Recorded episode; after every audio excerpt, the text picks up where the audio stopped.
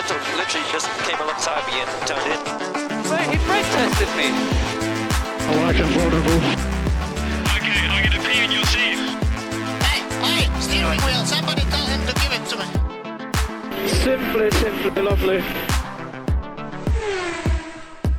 Hello and welcome to Back of the Grid. I'm your host, Stuart Greenwood, and I'm joined in a very special episode this week, a Tom and Stu episode. I'm joined by Tom King only. Tom and Stew episode. Yeah. Yeah. Tom King, the one and only.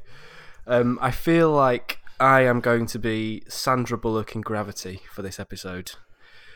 Will Will you be my George Clooney? Um, I'll be Rick Astley.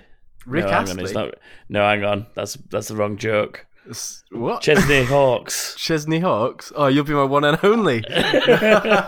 wrong, wrong artist. Damn.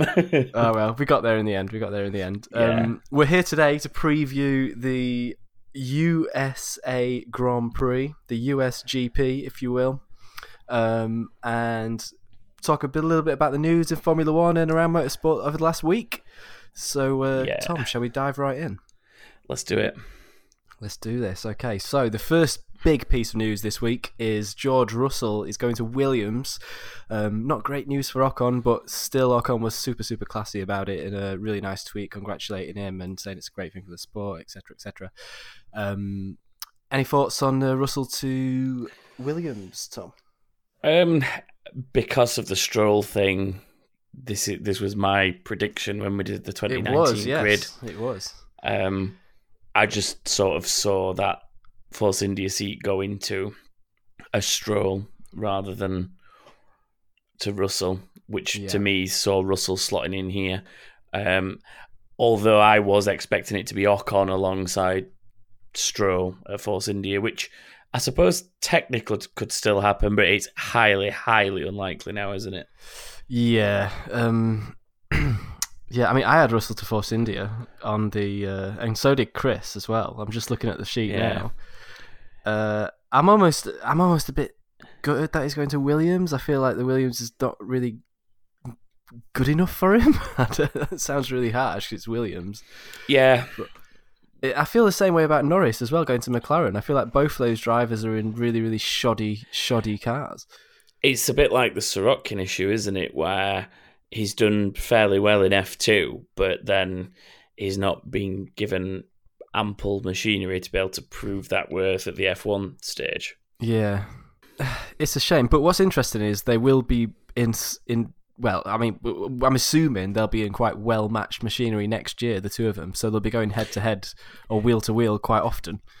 I think that's the the cool side of it, if that's the right word to use. Like the Yeah. the fact that if they're still not having a good time of it generally with the regulations next season, then we will hopefully at least get a good battle between the two of them. Um, and I think that Norris and Sainz could be quite interesting, to be honest, at McLaren because Yeah, you're not going to have what we've always assumed is just a massive gulf in Fernando to somebody else.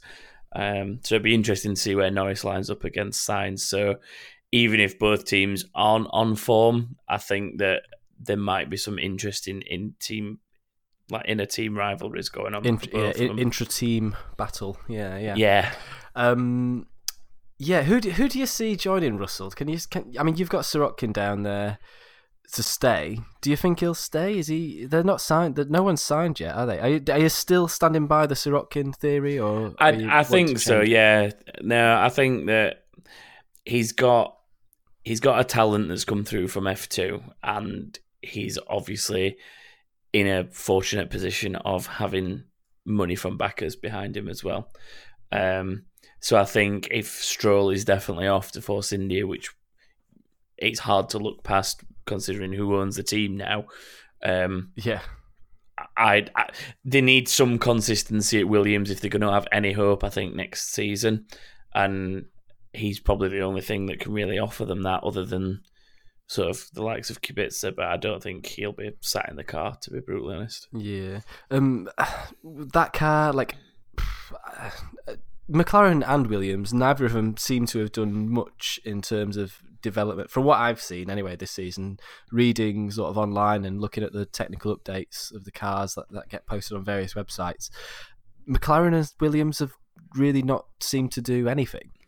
Yeah, Williams did enough to kind of learn what was really wrong with the car and get it to a sort of a middle ground and mm. then have not done anything because I remember the issues they were having. Oh, it was back in Austria, I think, wasn't it, where the Yeah. DRS closing was causing them to bottom out and things, and, and they sort of did a lot of work to understand and fix that, and then haven't really made any major updates that I've seen since. And McLaren did something a little similar, like fix the cooling issues, and then kind of stopped after that. Yeah, like since that big update, I don't I don't recall seeing a single thing. Like they made that they put that weird nose on it, didn't they, with the big sort of Yes, yeah, turning vanes either side of it. Um, yeah, so hopefully both these teams have understood what the hell is wrong with their cars this season, and yeah, and tried to make an understanding of the new regulations as well that are changing. for next season. And Mm. yeah, we'll see. I mean, there's potential next season for because it is quite a big regulation change, really, isn't it? Like in terms of Yeah. aerodynamic development, it's a huge change. Like they're really, really stripping them down. And you know, it could be that one of these teams finds a loophole and exploits it and gets back to the front, which would be amazing. Yeah, I think for both of them, sort of mid to two thirds of the way through this season, once they understood the car, why it was in the position it was, and knew what they could, what they needed to do better to to regain performance, I think both of them will have more than likely solely started focusing on next year's car because Yeah. they're both in a position that they're able to do that. Um, some of your smaller teams that are midfield teams, like obviously Force India with administration issues, and um, Haas as well. I'd, I'd say to an extent haven't really got the the capabilities to be running two cars simultaneously, like development for next year's car, while still maintaining and, and improving a current season's car.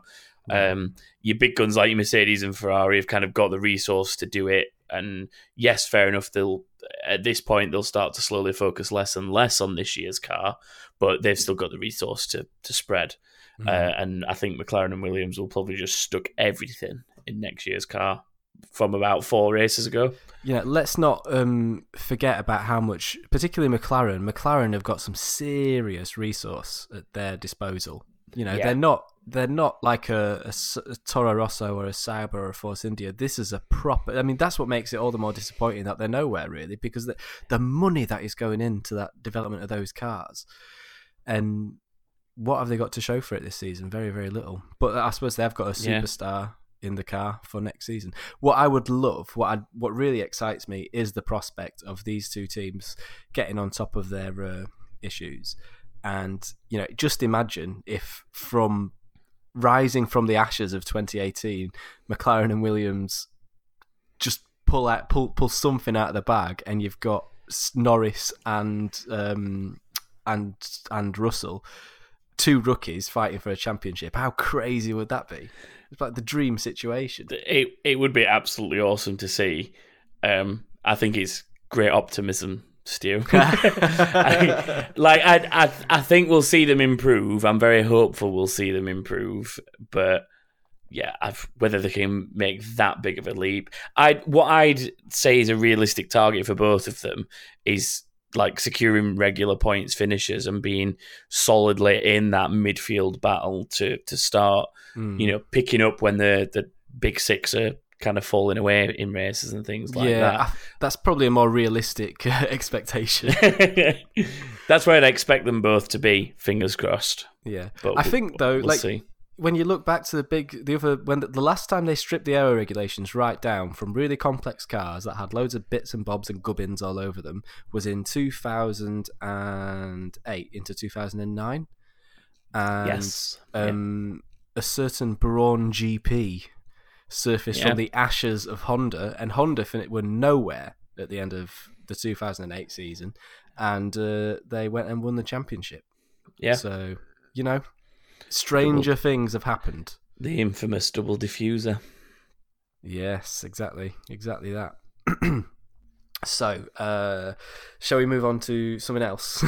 We've just done ten Yeah. whole minutes George Russell. It's good, it's good, good. Uh, Mick Schumacher has won the European F3 title with a race to spare. Was it one race to spare? Is that right? Um, I can't remember the exact calendar. It's a race. I think it's another round, another re- weekend, maybe, which is two races rather than one. I think. Yeah. Let's have a little European European F3. Hockenheim. No, they're finished. They're done. They are done. Hockenheim, 13th to 14th of October. That was last weekend. Was Yeah. it last weekend? Yeah. Yeah, just gone. Yeah, it's yesterday, wasn't it? Um, sorry, Sunday. Uh, yeah, so he's done it. He's a European Formula 3 champion. Mick Schumacher. Well done, Mick. Um, I'm sure Dan Ticktum's uh, over the moon for you. Uh, Ticktum, for those wondering, finished second in the championship with 308 points to Schumacher's 365. Just listen to that. Schumacher's 365 points. How does that sound, Tom? I'm very sort of optimistic about where he can go now. Um, I was a little dubious earlier on in his career just because I was I was waiting to find like how much was him as a talent and how much was obvious connections. But I think the way that he's run the show for the back end of the season in Formula Three is sort of evidence enough of the fact that he's definitely inherited some talent in his genes, for Yeah. sure. He's he's got something, hasn't he? I mean, it's a it's a pretty healthy gene pool to be uh, to be surfacing Yeah. out of, isn't it? Um, I'm just trying to find his record, how he's done this season. Let's have a quick look. I think he's got eight wins, I believe. I could be wrong on that though, because that is literally off the top of my head. Do you reckon he'll go to Macau this season? I think Prema have a team um, that they have run there in the past. So if Prema are taking a team, I can't see why they wouldn't sit him in it because it's a Formula Three spec car that they run. Um, so to have somebody with that experience and that form in the car, if if Prema take a team, Mm. I'd imagine he'd be one of the drivers in it. Um, if Prema don't, I can imagine a team with an empty seat trying to snap him up. I guess really, um, Mm. but maybe I don't know. Should he hold out for a more like you? you although they're um, the spec series where the cars are sort of even other than setup, um, you still have certain teams that are good to make kind of a beeline for, like your Premas, your Ardens, and stuff like that. Um, you know, Russian time when they were still Yeah. called Russian time in F2, things like that. Like certain teams have got a good track record of getting the best out of those cars. So I don't think he should just go for the sake of it. But if Prema or another sort of top end F3 team can offer him a seat, I don't see why not. Yeah, yeah. I've, I've, I mean, he drives for Prema, doesn't he? So I don't see Yeah. why they wouldn't if they're going over there. Um, I'm just looking at his record now. He's he's at, you know what? It's pretty solid, man. Like, um, f- the very beginning of the season, he had a bit of a bumpy start. He had a 15th uh, at Paul Ricard. Um, I think that's Paul Ricard. Uh, then a 10th and a 7th, so not a great weekend there. But um, it, from that point, it was really just, you know, up and up and up. Um, he got a podium in Hungary. There was a podium at Zandvoort, another one at Spa, another one at Silverstone. Basically, a podium every weekend, like bar yeah. two of the uh, two of the events. From from memory, he got something like either four or five wins back to back. I think. yeah, he did. Um, at the, at the Nurburgring, uh, he did. Was it the Nurburgring? Yeah, Nurburgring. He did. He, he dominated the whole weekend, and at the Red Bull Ring, he got two out of three there and a second in the third race, and then Yeah. two more seconds at Hockenheim as well. So yeah, that final sort of half of the second half of the season, really, he's been absolutely on fire. Yeah. Uh, and the and the points just go to show it. So hopefully, you know, if he if he comes up to, I suppose, what's the next step after European F three? Is it just Formula Three? Um, gem- generally, a lot of them will jump into GP3, uh, which is now going to be F3. So European F3 won't exist anymore from next season. So technically, he'll be the last champion for that series Ah. because that should as far as I know, merge with any British F3, and I'm not sure if there's. I'm not sure where else run an F3 series these days, but the British F3 and the European F3 Championship are due to merge, making it um, it the overall F3, which will follow F1 round the same as F2 does, and basically replace GP3. So Right. Okay. yeah, um, maybe F2 is the next logical step. I don't know. I don't know how they'll work existing drivers from European F3 into what was GP3, whether they'll just transition across or not sure how it's going to work. So if there isn't an easy transition there, then I think there'll be people in F2 sniffing around. Um, obviously, Prema run a team in F2, so there's a logical step there as well. They've got the Ferrari connections as well, and the Schumacher name's got heavy Ferrari connections. So Yeah, it's, it's got some gravity to it too. There's a definite. Can you imagine Leclerc uh, and Schumacher in a few years' time sat in a Ferrari together? Oh man, that'd just be so cool, wouldn't it? Like seeing him race. I just, I just hope he's got the goods. I hope he, like, when he gets to, to the next level, because obviously each step up in Formula is such a huge leap. Like you see Yeah. it every season. Like whoever is the champion of of whatever championship they go up from, they always struggle in the first few races to, you know, to get up to speed. But then they do what Schumacher's done, which is they they get up to speed quite quick. And Norris did the same. Not Norris, sorry. Uh, Russell's done the same thing. Norris, was, yeah, Norris has had a fairly solid season, I think. yeah. He's kind of gone the other way. He Started off strong and, and, like almost dipped a little towards the end. Not terribly, but obviously Russell's carried the form on, and Norris has dropped away a little bit. But Yeah, still, it's uh, Um, it's an interesting season to judge actually. This one for Formula Two because obviously the start of the season they had to switch to rolling starts because everyone kept stalling because the car wasn't reliable Yeah. enough.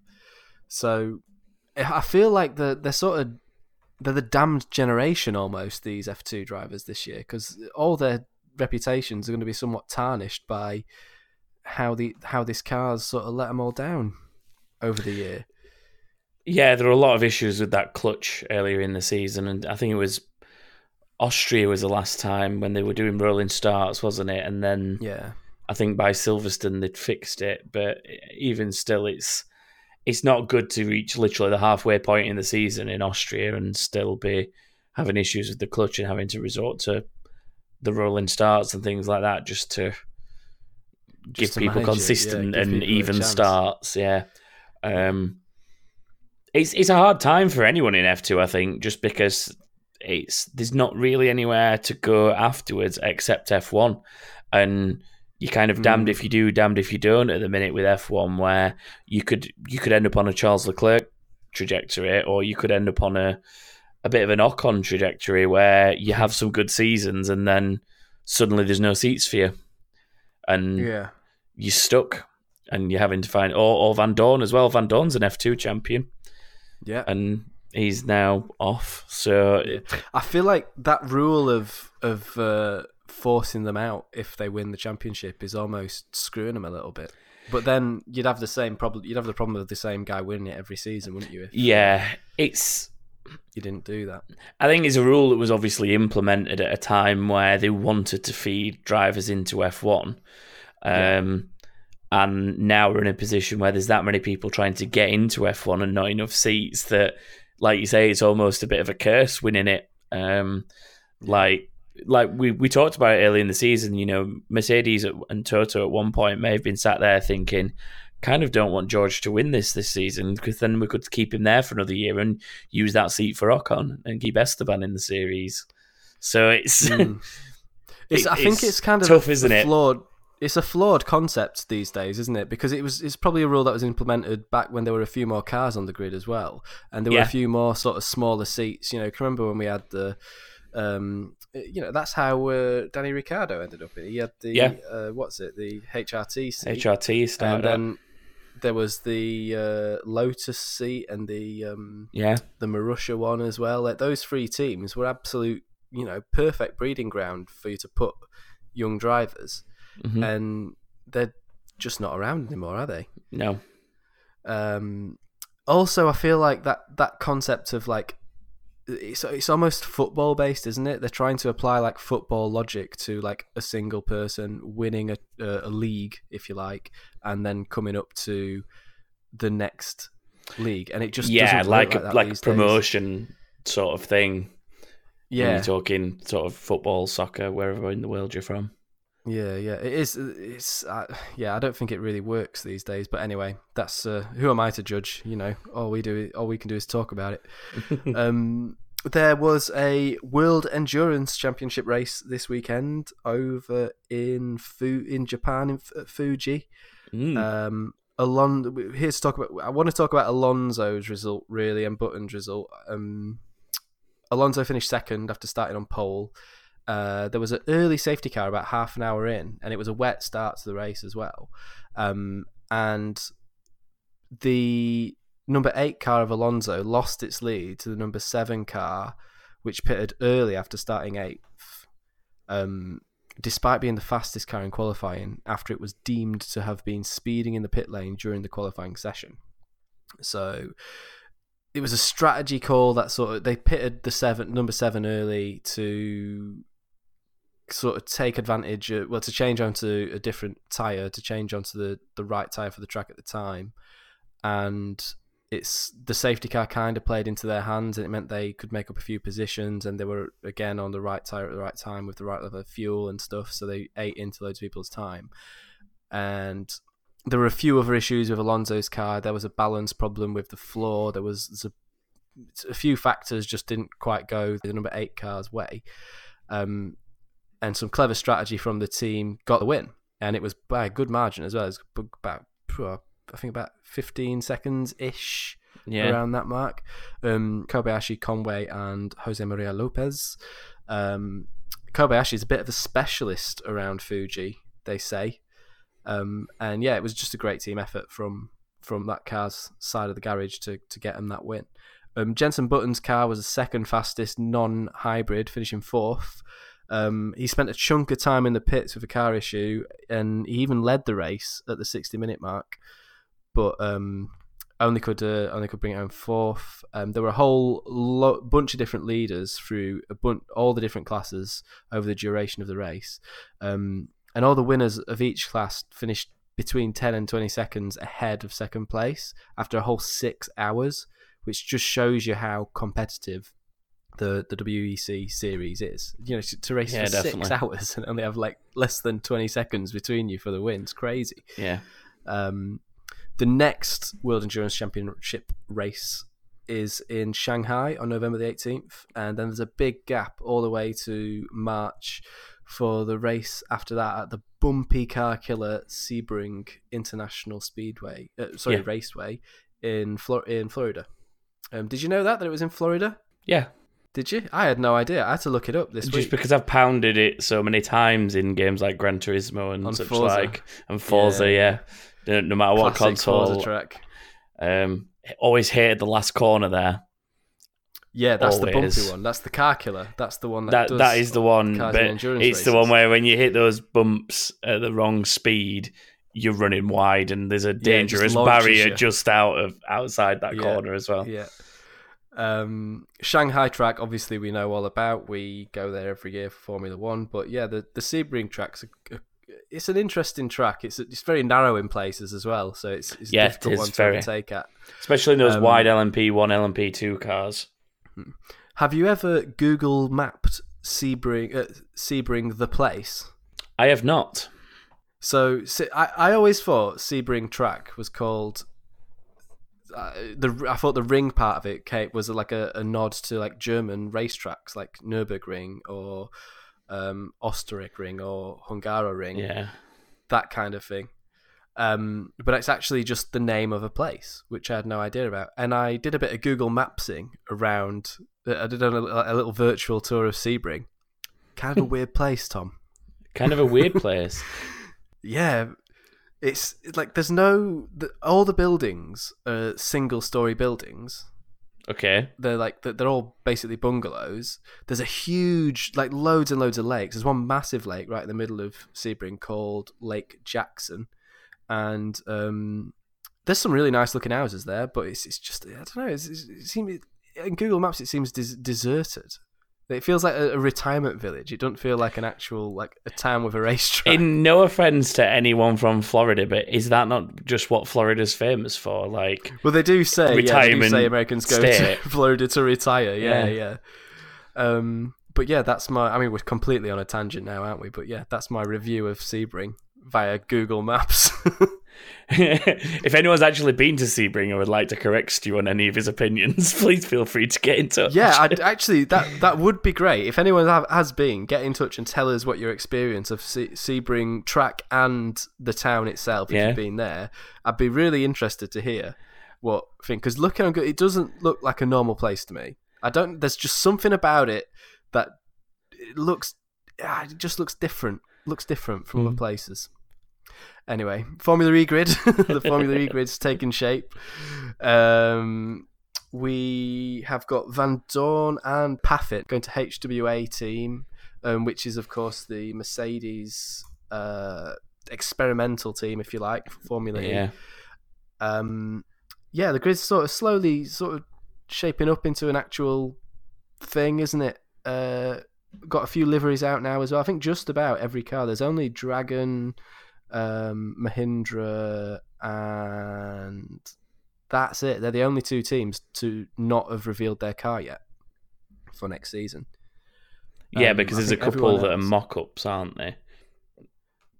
Yeah, well, I I'm think- looking on the No. I'm on the uh, Formula E site and I can't see any images of thing that every every other team's got a picture of their car from somewhere, and these two are the only two that haven't. So I'm guessing as long as the site's up to date, then. They uh, they haven't released any pictures of them yet. I've I've not seen anything in the news about either team either, so I'm assuming they haven't.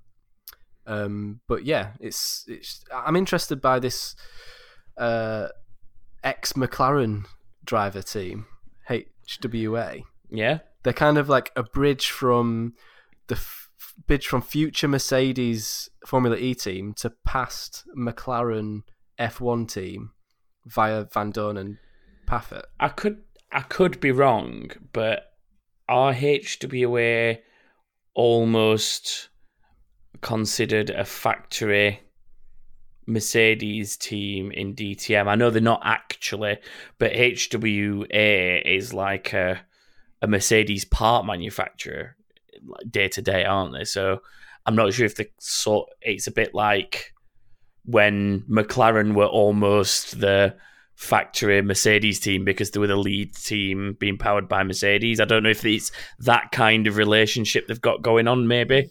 Yeah, well, HWA, uh, known as the most successful outfit in DTM history, according to this. Yeah, they've won tons, I think. Um, yeah, they've won. So they're you know they're not like a random little sort of startup. These these are serious Yeah. racers. These guys, um, which I, I knew very little about actually until until uh, until they signed up for Formula E. I, I, I know I don't really follow the DTM. I find the DTM cars cool to look at, but I've never actually watched a full DTM race. I don't think. Yeah, I've I've never followed it that closely. I um I know of people like HWA from the fact that I'm pretty sure that's where Paffett was when he won his title. Um So that that explains the Paffett connection. yeah, he like he was there for a long time. Um definitely there when he won his title and I think he came close a couple of times while he was there as well. In in between his forays in F1 with like McLaren and Williams and people like that. yeah. So Yeah, so I, very interested to see how Vandoorne's going to do there next season as well against uh, a, a, another champion teammate. Let's not forget. I mean, in his own right, he's a champion in, in F2, but like, I f- d- I- what's what's a better championship to win, DTM or F2? What's a more mm. prestigious Um, championship? Would you say? it depends on where you're from, I guess. Like if you're German, the DTM surely is the more prestigious one to win, but it's a very different class of vehicle and driving style, isn't it? You're talking sort of sports car saloons against open wheel, like yeah, well, yeah, but they're, they're similar sort of. they're- quite high downforce though, aren't they? yeah, So it's still a downforce generating vehicle, which which puts it back towards that sort of open wheel kind of feeling. And they're they're prototypes as well, aren't they? They're, they're, you can't, you know, it's not like a, a yeah, German it's- touring cars are based on like a real model, even though like they look kind of like a regular car. Like they're actually total prototypes. the the regulations for them, as far as I'm aware, is slightly different to things like British touring cars here in the UK, where you have to have sold certain numbers of the model Yeah. of car for it to be able to be entered and and things like that. There's, there's certain rules to kind of make the British touring cars almost consumer relevant. Whereas Yeah, I, I don't like. think you've like got that. that strictness in DTM. So yes, even though these things look like um, they look sort of like C63s F-classes and um, M4s and things like that, even though they, they're Yeah. essentially based on those, they're like a whole nother level above. It's like getting a C63, a C63 AMG, and then taking it even further above that. So, yeah, yeah. and they're they're demonic looking cars. Oh, well, yeah, they look so I do- aggressive. I do love, yeah, super. They're like going to eat kids off the side of the track. How angry there they shouldn't look. be kids on the side of the track. I don't know how we got onto touring cars, but there, here we are. Paffett. Um, it was all about Paffett. Paffett, that was it. Yeah, Paffett. So, yeah, I'm I'm really keen to see how they do against each other. I'm really keen to see how this team fares as the new team in Formula E. I'm super excited actually for the Formula E season starting, which isn't that far away, is it? It's in November, about, I think. fifteenth October. It's it's Oh, December, exactly sorry. two months away. Fifteenth December, exactly two months away. Um, Brand new race in Saudi my- Arabia, uh, isn't it? As as we first one. record, yeah, Saudi Arabia, yeah. That uh, that Saudi Arabia track looks interesting, doesn't it? Looks like a piece of spaghetti. It looks like someone just threw a piece of spaghetti onto uh, a, a wall. I'm not sure which of you were responsible. It was either you or Chris. I'm not sure which because it wasn't me. But the GIF that we tweeted to resemble that part of the track was delightful, and I enjoyed it so so much. oh, it was the wiggle. It was the wiggle wiggle cat GIF. with the wiggle wiggle. Yeah. Yeah. wiggle, wiggle, wiggle. It was that. Yeah, I don't. I can't believe I just did that. Right, we definitely need to move on from this now.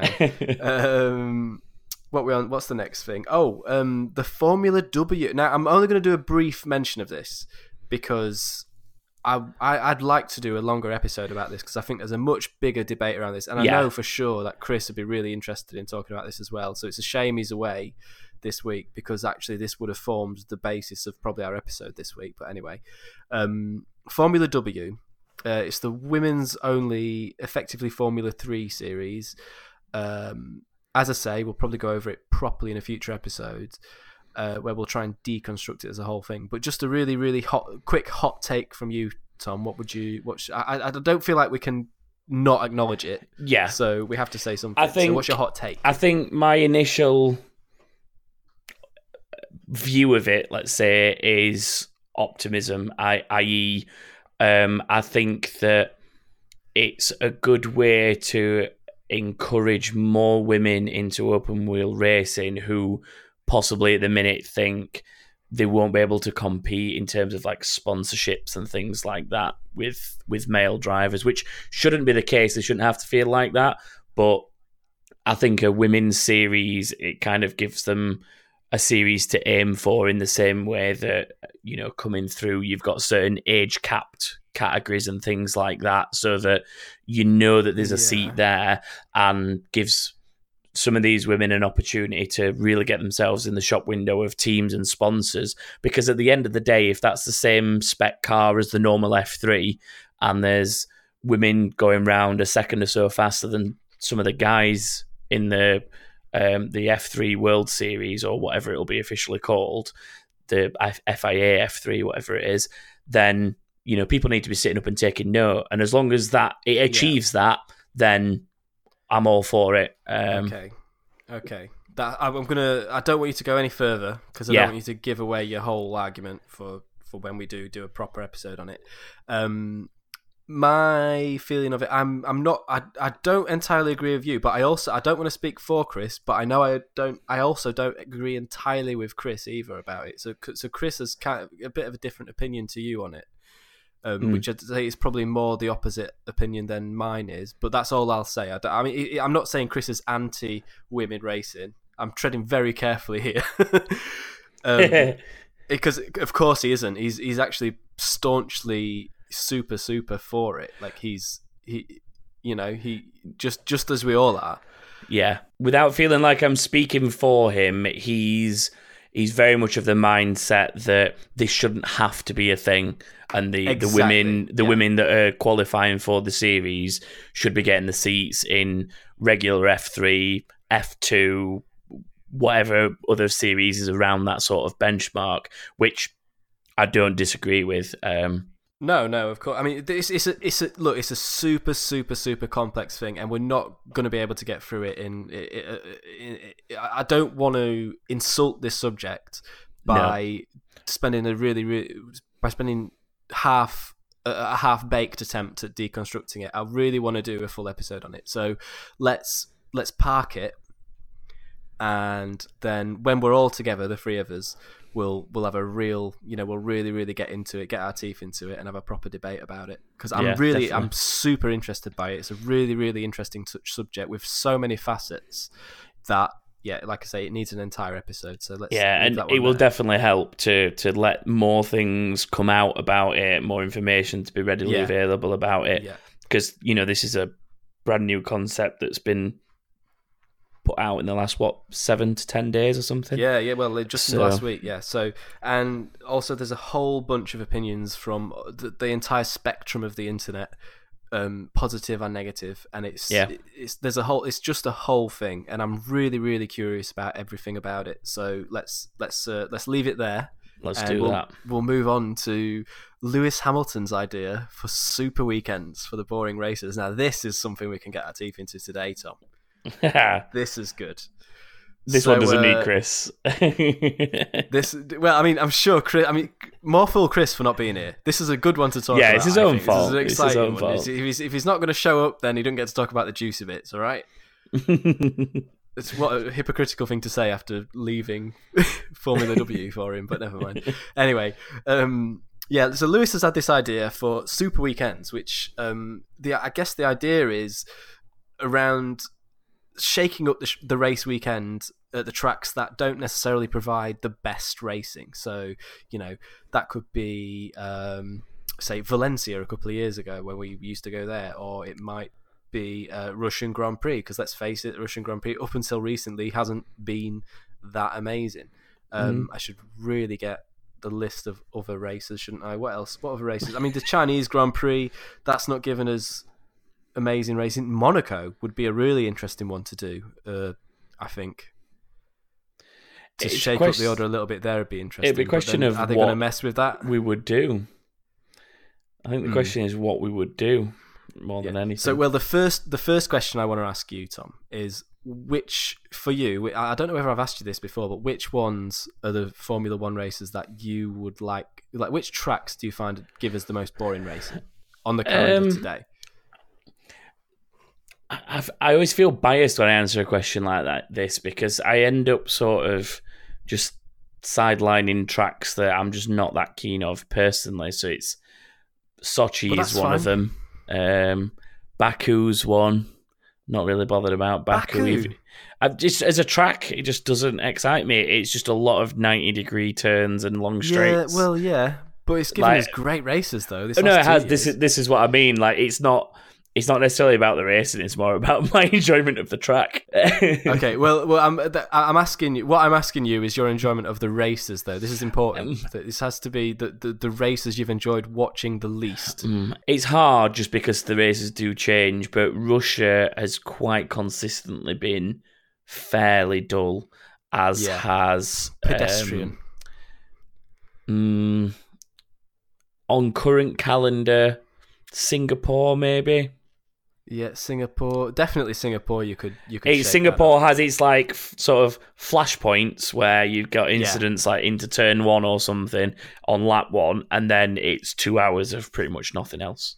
Yeah, I think there's certain tracks as well that you just couldn't touch uh, on the calendar. But like, in terms of like ones that, I'll, firstly, I'll do the ones I don't like, like Chinese Grand Prix. I think I reckon you could, you could probably do some. You could mess around with that. the Australian Grand Prix, the season opener. Actually, really boring race this year. So that's one you could mess around with as the opener. It'd be really great fun to mess with it as well. I think. Yeah. Um, Bahrain on occasion. Bahrain. I No. think Bahrain gives us decent racing. I've seen some good It's, races. it's definitely been better since they changed the configuration of the track. I don't know if you remember the old one where it used to kind of go out. There's a bit where it used to go out left and then through a twisty bit. and Yeah, well, a no, bit that was only for one season. They only did that for one season, then they reverted back to the Yeah, because got now. because of how it 'Cause was that- bad it was. Yeah, because that was a rubbish layout before, and, and now it's really good because they can stay Yeah. close together through the first few sectors, and it means that for the whole first, like I remember one year they were following each other so closely for like the first seven laps. They're all like Yeah. still in a train, like all all every car. I think that might have been in like two thousand and eight or nine or no no it would have been nine or ten. Crazy race, and some uh, some action happened ahead of Mark Webber, and a load of debris came flying around his head. Yeah. Either side. Do you remember that? Yeah, Crazy. So I, I wouldn't change Bahrain. I think they've cracked Bahrain. I think they've got a decent track. They've got some good racing there. I So- so think if you- I think running it in the evening to keep it cool as well probably helps Yeah. at, at tracks like that. What about Abu Okay. Dhabi? That one sometimes gets a finger pointed at it for being a little It's dull. the Is final race of the season, though, isn't it? Remember when Bernie did the double points thing there, and there was all a big hoo ha. Everyone was panicked about like he's going to wreck the championship. yeah? Do you think that sometimes that unfairly gets the finger pointed at it as being a boring race because a lot of the time the championship's Mm, already like you were decided and there's nothing really to play for. You might have a couple of teams in the midfield fighting over like fourth or fifth in the championship, but that's it. I think you might be right there. I think so. Because I personally, I quite enjoyed the track, as in driving it on simulators and stuff. I think it's quite it's it's one of those that's got like a nice flow to it. Yeah. Ones, especially that like last sector.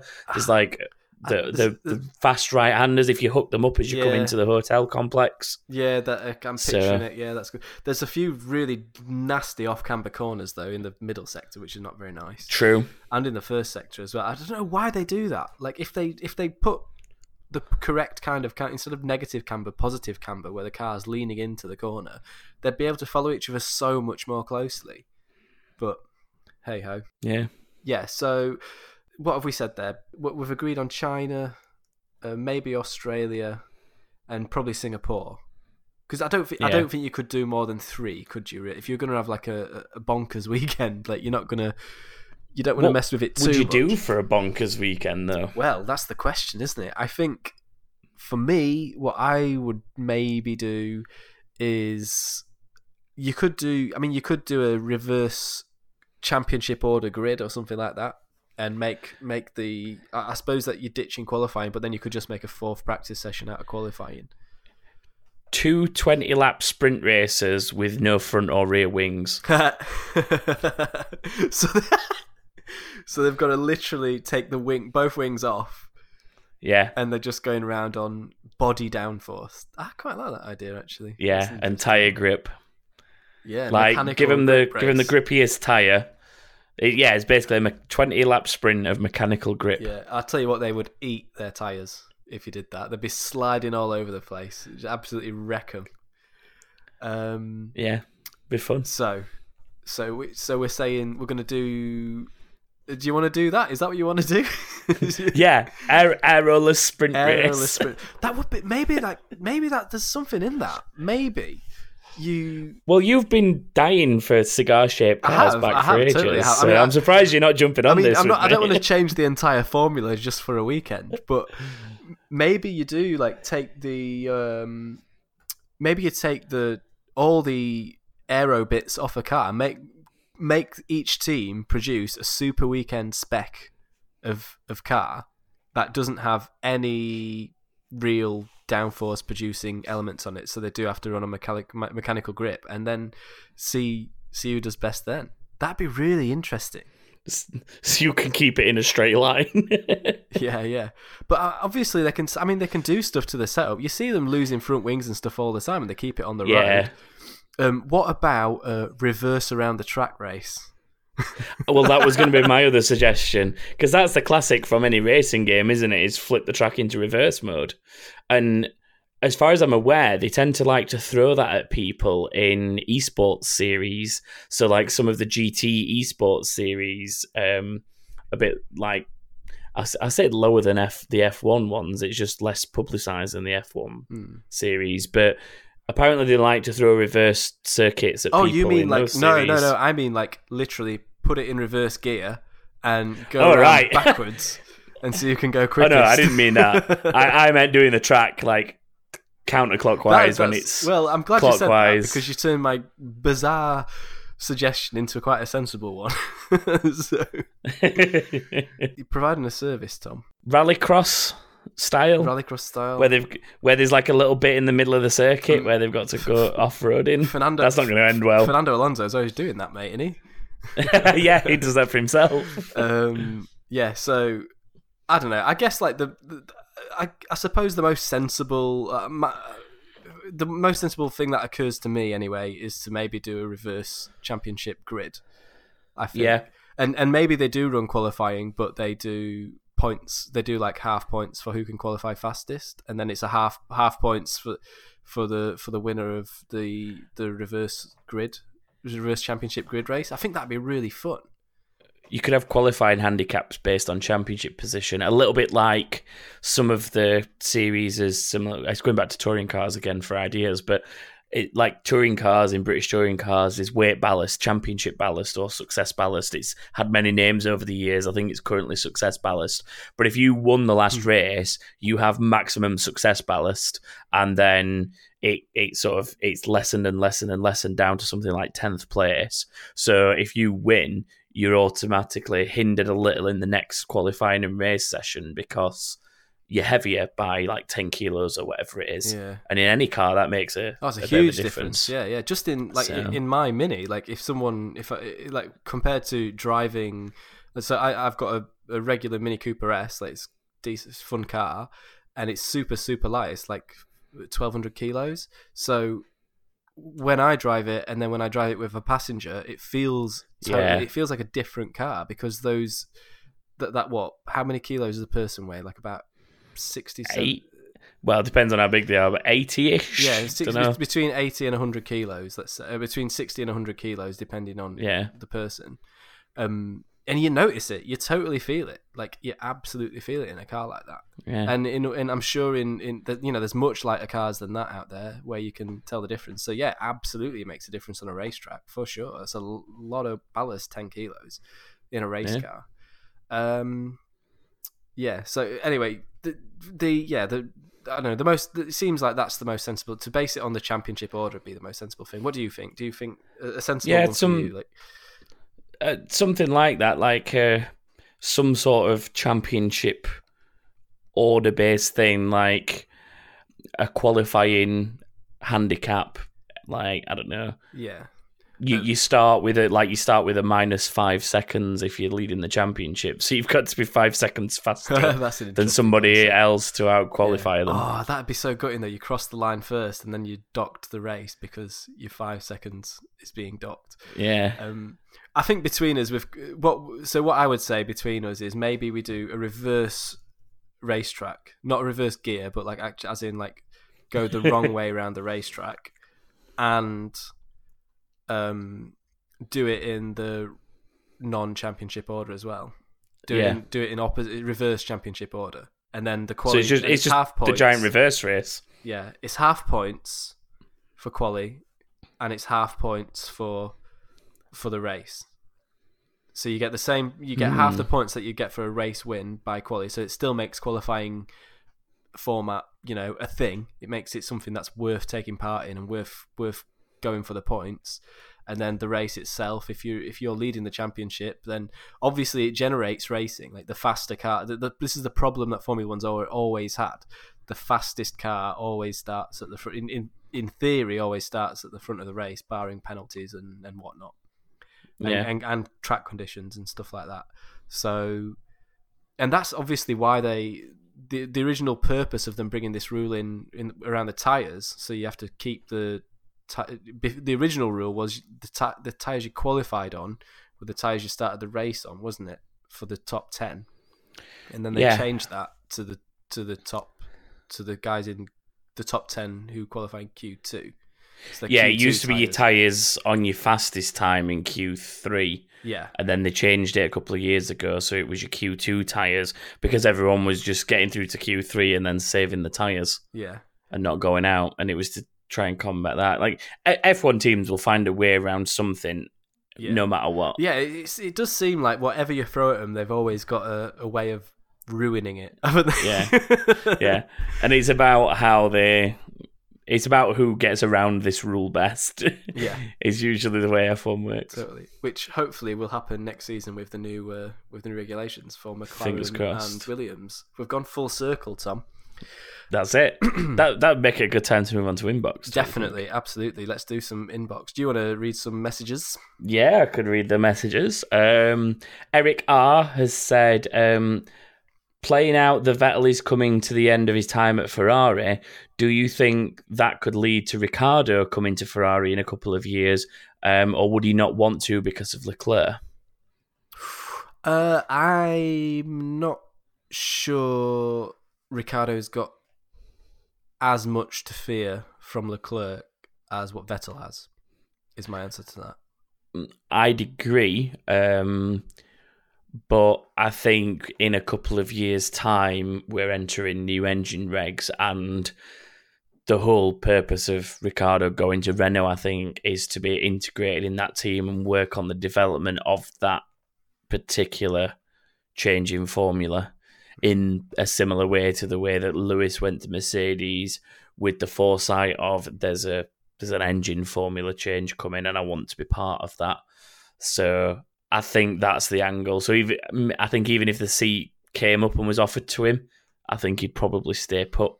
Un- unless he'd seen something horrible in Renault that meant he wanted out, but Yeah. I think he'd probably stay put. What you mean, like an engine that explodes every weekend? it only does that in the back of the Red Bull. Tr- uh, they've had a few. They've had a few. well, to as a well. majority of the time, it's in the Red Bull. But the problem is they've not been developing it enough this season. That's the truth. The, the, the, the Renault team itself doesn't have the newest en- Renault engine, which seems bizarre to me. But anyway. Yeah, Um, so Yeah. does that answer that one? Have we answered? Is that, is that good enough? I answer? think I, I think so. Um, Emmett Nugent says uh, something I commented on before, but if we looked at the past few years, uh, there's been a big hype over the likes of Wehrlein, Van Dorn, and Ocon, uh, and probably more that I've already forgotten. Um, now that we have all the hype over Russell, Norris, Giovinazzi, is F1 becoming like the X Factor and just looking for the next sensation to give them a drive like a Christmas number one hit and forgetting all about them? Good analogy for anyone that a knows bit- the X yeah. Factor. a bit like uh, the darknesses don't let the bells end from back in the day. Anyone? Anyone remember that song? I, No. I remember it. I don't know about anyone Big- else, but I do. Massive tune, absolute massive tune. Look that one up on Spotify, guys. It's a great one. Uh, no, I don't, I don't agree with that. I don't think necessarily that's that's the case in terms of like X Factor and and hype train being all about everything. No, um, I think you always. I think we live this this year particularly. We've had a very very silly silly season. That's and there's been a few seats come up for grabs, and, and there's been Yeah. a bit of, quite a lot of movement in the driver market. That's that's actually you know we've got three rookies next season now, haven't we? Is that right? Norris. Oh no, sorry, Norris Su- Norris, and Russell, Russell. are the two roo- rookies. So we've got two rookies next season, Yeah. which is actually probably a normal amount for a Formula One year. You know, year by year, you don't really get that many free seats coming up, do you? Yeah, the the grid's definitely getting younger again, though. Uh, Like the, the average age is probably dropping because you've got those two, you've got Sirotkin, Stroll. Like there's, I- think there's a bit more young blood in there now, especially with you know the likes of Alonso going um, when Button went, and depending then on how long Hamilton and Vettel continue on for. Um, Yeah, I mean, you got to remember like that a lot a big portion of the grid is getting quite old now as well. Like, yeah, you know, Yeah. Lewis Hamilton. Fair enough, he's not an old, he's absolutely not an old man, but he's in Formula One terms, he's probably not a spring chicken, nor is Vettel.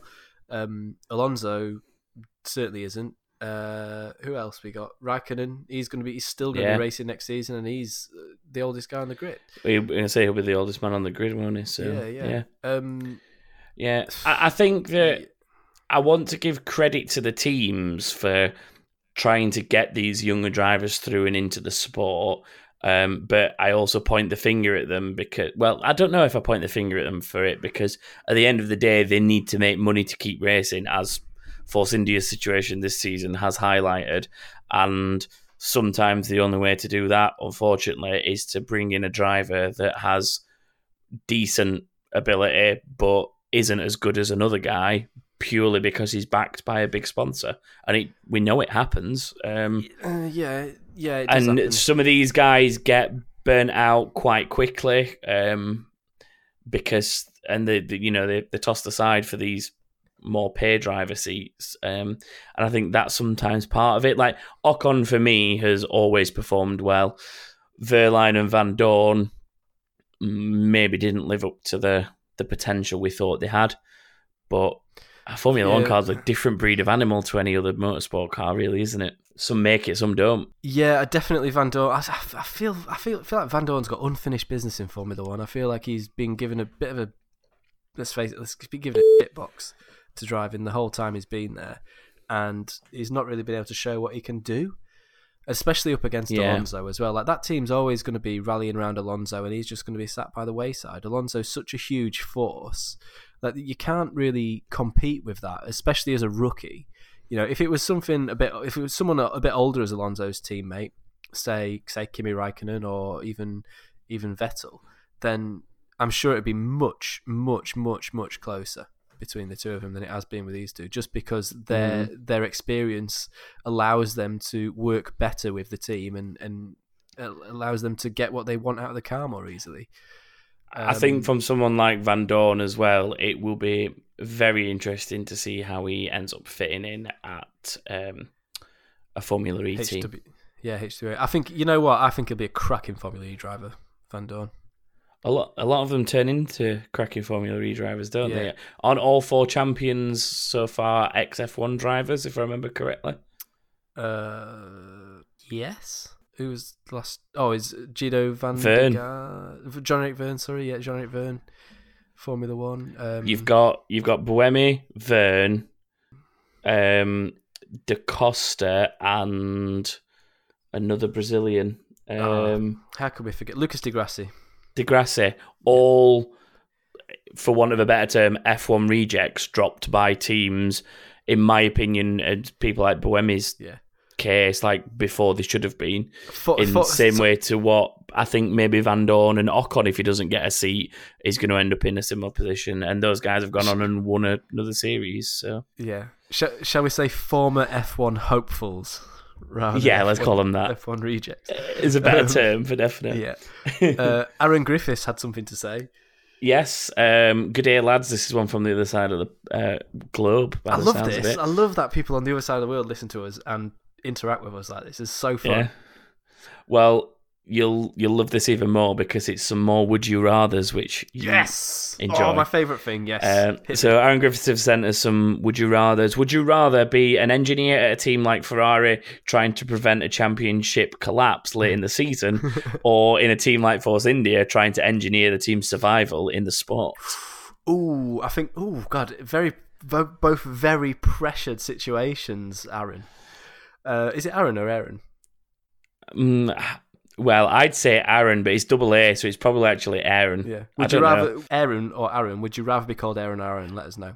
Um, ah, which which which would I rather be? Probably.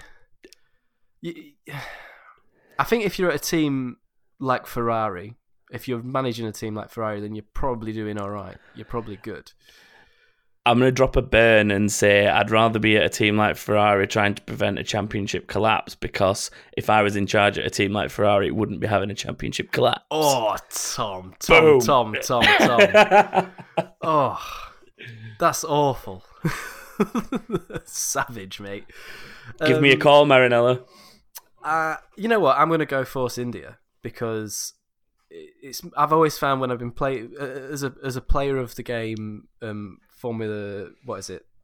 motorsport manager, Yeah, it's much much more fun building. You, you feel more invested in a team that Definitely. you've built from the ground up. Yeah. and you, and you want it. You know, you, you get. If you look at these teams like Williams, where you've got guys like Patrick Head, Frank Williams, who've been part of that team for decades and decades and decades, they've they've been through it all. You know, they've they've stayed Yeah. there and they've had bad seasons. They've won championships. They've had terrible seasons. They've almost gone bust. Then the business has expanded and done other things. That's the sort of really interesting part of Formula One teams for me. So I'd, prefer to be in the minnow team, trying to build it into something that would eventually be an elite team, like Red Bull. You know, Red Bull have done that. Red Bull were nowhere, and now look at them. Yeah. I. I, I agree with the sort of the your own team building. So feel like you've built something's definitely Yeah. more rewarding. I think than It- just stepping into a job where you're expected to win and you've got good chances of winning straight off the bat. Yeah, it's a very personal question, isn't it? That actually, it's, Yeah. But I hope I hope we've uh, given you some insight into the inner workings of our small Yeah. minds. Well, there's another one, so Oh. you can give another glimpse into the inner workings. Um, would you rather be an glass. F1 reject or failure, uh, winning in Formula E? This is appropriate because I don't know You mean you mean a about. former F one hopeful? Yes, a former F1 hopeful winning in Formula E, or a former F2 GP2 champion that never cracks a top seat in F1. Oh, much rather be the F one reject winning in Formula E because I've driven in F one at Both. that point. Yeah, that's exactly my logic behind it. I'd rather be a former F1 hopeful that didn't quite make it to then go off and win Formula E and be able to say I've driven in both series and then won Yeah, one I of mean, them as well. You got the thing you got to remember about these Formula E drivers is they've a lot of them have seen it and done it all. Like they're not Yeah, they're not and they're not slow like you know they they they you've got to be a bloody good driver to a to be even to be able to drive one of those cars like it's not an easy car to to get your head around a formula e car. It's very very different from really any other open wheel vehicle. So you know these guys are they're absolutely at the top of their game. There's some tippy top drivers in that series. And you know formula 1 really needs to be watching out for formula e because in 10 years time you know it's going to be more relevant, it's big isn't it? now it's going to be it's going to be much more relevant um i was reading a really interesting it leads me on to something actually just a bit off topic but i was reading the other day about um there was a photo i saw a photo of fifth avenue in 1900 right? And um the the sidewalks the streets on the side of the street on the side of the road were absolutely chock a block full of people. And the road was full of horses and carts. This is in 1900 um, in 1913, someone took a, a similar photo from a similar angle of the same street, and there wasn't a single horse and cart on the road. Not one. They were all motor vehicles. So, that, so that's like a 10, 13 year gap between these two photos uh, for such a huge transformation in in Yeah. the, the use of in the way of, of getting around.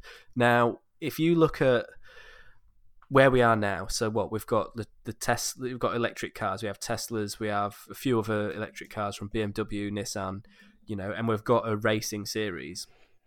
And I dare bet that in ten years' time, there'll be we we could have a similar situation where no one drives. No, it could be a situation if self-driving cars come about that people don't even drive cars anymore for leisure, Pe- uh, ex- except for leisure, except for like on racetracks and, and stuff like that. It could be seen as like a weird thing to own a car, especially if you live in a big city. So, yeah, Formula Formula E. Uh, I would I would argue Formula E is the most relevant motorsport in the world at the moment. Yeah, and, and like you say, growing as well because of Yeah. the, the changes in mainstream motoring. Definitely. Absolutely. Um, Got one more message. Yeah, before just quickly before I read that, I would also like to correct myself because I just said Felix da Costa was a FE champion and Brazilian, and he's neither. It oh, was it, it was Piquet Junior, wasn't it? Who is Brazilian? Oh, of course. Yes, Felix yes. da Costa speaks Portuguese and is Portuguese and has Ah. not won an FE title. I realised that'll do it. moments after I'd said it, so I thought I'd just correct myself. Yeah. in this week's final comment. It's probably another one you'll enjoy. Actually, I know you enjoy them all, but there's certain ones that you definitely have favourites for, and it is um, it's the official Bruno Senna brand ambassador who is back. Oh yeah. I'm happy for George Russell getting an F1 seat. He's a fantastic driver and can do wonders for Williams. He has far more hair than Kubica, who whose F1 prospects are thinning by the day. But I'm still hoping he gets the second seat. I, I just wish Russell didn't look like a marionette from a low budget horror movie, but Beckers can't be choosers. Do you know what's weird is when he makes that comparison, I can kind of see it, a little marionette. Uh, an, un- an uncharacteristically superficial analysis this week from from our favourite. Yeah, Contact. Thinning hair and marionette puppets. Yeah. Oh, I'm not. I'm not sure how I feel about that. Don't don't insult a man's hair. yeah. Never insult a man's hair, especially Robert Kubica's. He'll get you. Well, there's more. Uh, the USGP takes ca- uh, takes a cake for the most obnoxious F1 circuit for me. I don't understand America's fascination with their national anthem or that bird. The bald eagle isn't even that good of a one. Um, it's very selfish and not even especially bright. if Vettel if Vettel were a bird, he would be a turkey. Though someone should tell him that looking up into the sky and drowning from rain, much like how he is looking up at Hamilton in the standings and drowning from pressure, is a myth. Much Oh like Ferrari's goodness. championship prospects for this year. Whoa. We always end on the brutal ones from yeah, this, though. It always gets so brutal towards the end. Damning and poisonous in equal measure. I think that one. Yeah. That was savage. That was a that's a really harsh one. I think that one. I mean, it's entertaining nonetheless, but still. Yeah. So Goodness. Shall we, right? Shall we do some prediction? I Yeah, I think we really know should. what to say to of that. I think we just move swiftly on that one. yeah. Uh, what shall we do? How are we, are we going to do this? So Chris has already made his predictions and he's submitted them in earnest. At least that means he Um, can't copy me this week. That is true, um, but I can. So I'm going to ask you to go first, Tom. Who is going to be the fastest in Q3? Well, Chris went for Lewis Hamilton, and Yeah, considering this circuit, I'm going to have to agree and say Lewis Hamilton also. Yeah, and uh, well, I, I'm actually genuine. I'm not copying you. This is just the same. I think, barring strange events, um, it's almost a certain, isn't it? Yeah, and I think the win as well. We can both go down for a Hamilton win there. Would you say? I will also be agreeing with Chris. This is my week to copy Chris, I think. Yeah. So Chris has Chris has gone Hamilton win. You know what? I'm gonna go. I'm gonna go Vettel win. Do you reckon? I think I think he might pull it out the bag this weekend. I think. Well, you did say this last week, and I told Yeah, you I I was going to make I was going to make you go for the Vettel win and the Hamilton DNF Yeah. keeping the title alive. Mm. I mean, I really, really wish that we recorded this like after practice. it would it'd make it so much. Hmm. It would make it a lot easier, But but um, but yeah, alas, that's I, I, I'm gonna I'm gonna gamble this week because I've got a two point advantage over you as well, Tom. yeah. See, So even if can I get this and you I can afford don't, a mi- minor gamble. yeah. Uh, who's who's your first DNF? Um, Last last year at the USA Grand Prix, the first DNF was it's Hulkenberg, I think, No. wasn't it? yes, Nico Hulkenberg. I read that as Nico Rosberg for some reason. Nico Hulkenberg, it was. Yeah. I, I thought Nico Rosberg wasn't in the race last year. Um, yeah, Nico Hulkenberg Um, hmm, engine. Yeah, Um, Pascal Wehrlein crashed the Sauber on uh, two laps later. I'm tough this one. I'm going to go with Stoffel Vandoorne. Van Dorn, oh mate, Just, just, I don't know. just a, a sting in the tail of the season for Yeah, unfortunately. Um, first DNF, first DNF. I think it's going to be a collision. oh, that turn one's quite a tight pinch. We see a lot of squeezes in that turn one. I think Ocon's going to be feeling the pressure this weekend. I'm going to say Ocon. Oh, interesting. Chris went with gonna be a collision. Sirotkin. Yeah. Uh, how many finishes you got? Chris got 16. Um, Magical num, the magic number 16. it is the magic number. I'm going to go a little higher and say 17. 17. Well, let me just say, last season we had one, two, three, four retirements last season. So there were 16. So it hit the magic number. Yeah, Yeah, we got the magic number. It is the magic. It really is. What did you just say? 17. 17 for me. 17. I am going to go I'm going to go 16 as well. Okay. I'm going to claw back that point I'm going to lose to you for betting against Hamilton. And then finally, a random driver of the of the the random our random driver this week is sponsored by randomnumbergenerator.com or whatever. We've got Kevin Magnussen this week, and Chris reckons he'll be seventh. Um, Tom, do you have a feeling? I think he'll get points, but I want to say I think that's a little optimistic. I'm going to say ninth. He was 16th last year. Different car though, isn't it? Different breed of car this year. That that has. It is. It's a very different car this year. I'm going to say Uh, ninth. You're going ninth, are you? Okay. I am going to say ninth's a fairly sensible prediction, actually. There.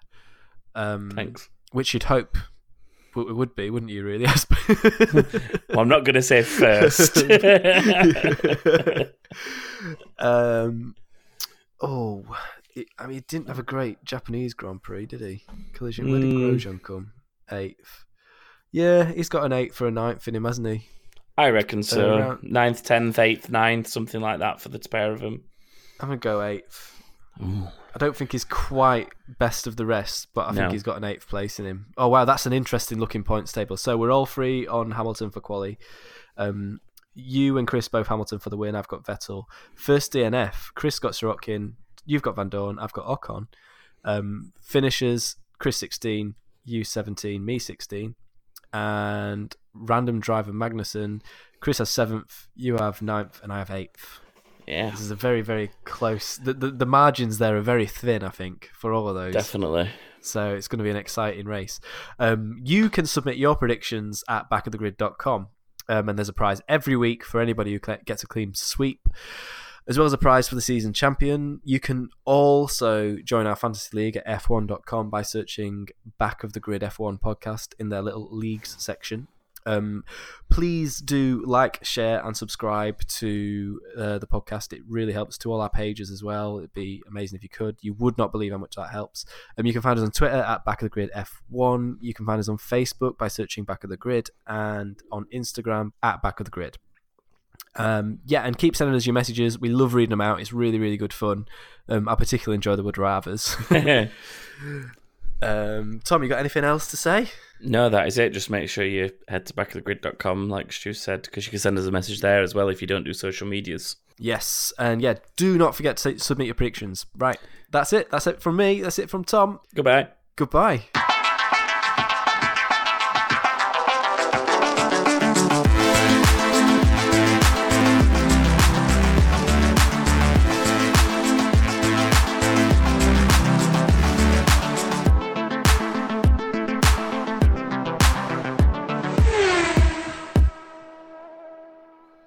Who needs Chris Evans? Yeah, right.